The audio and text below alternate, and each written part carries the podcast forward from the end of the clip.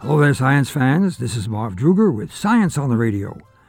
The kissing bug is an insect that can carry a parasite called Trypanosoma cruzi that causes Chagas disease.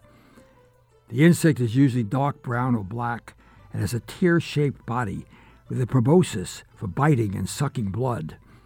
A kissing bug is about 0.5 inches or 1.7 centimeters to 1.2 inches or 3.2 centimeters in size. The infected insect bites people around the mouth, eyes, and face, and hence is named the kissing bug. The bug usually sucks your blood at night when you're asleep, and its body gets gorged with blood. The kissing bug is found mostly in Latin America, but is also present in some states in the United States. In Latin America, Chagas disease kills more people each year than any other parasitic disease, including malaria.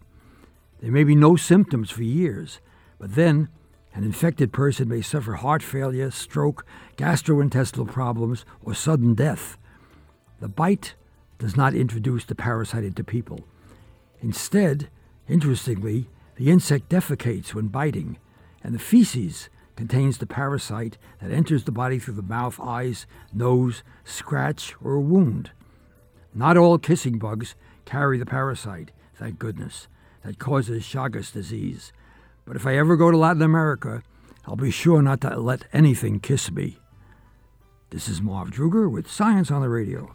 Dr. Marvin Druger is a professor emeritus of biology and science education at Syracuse University. Find out more about science on the radio at waer.org.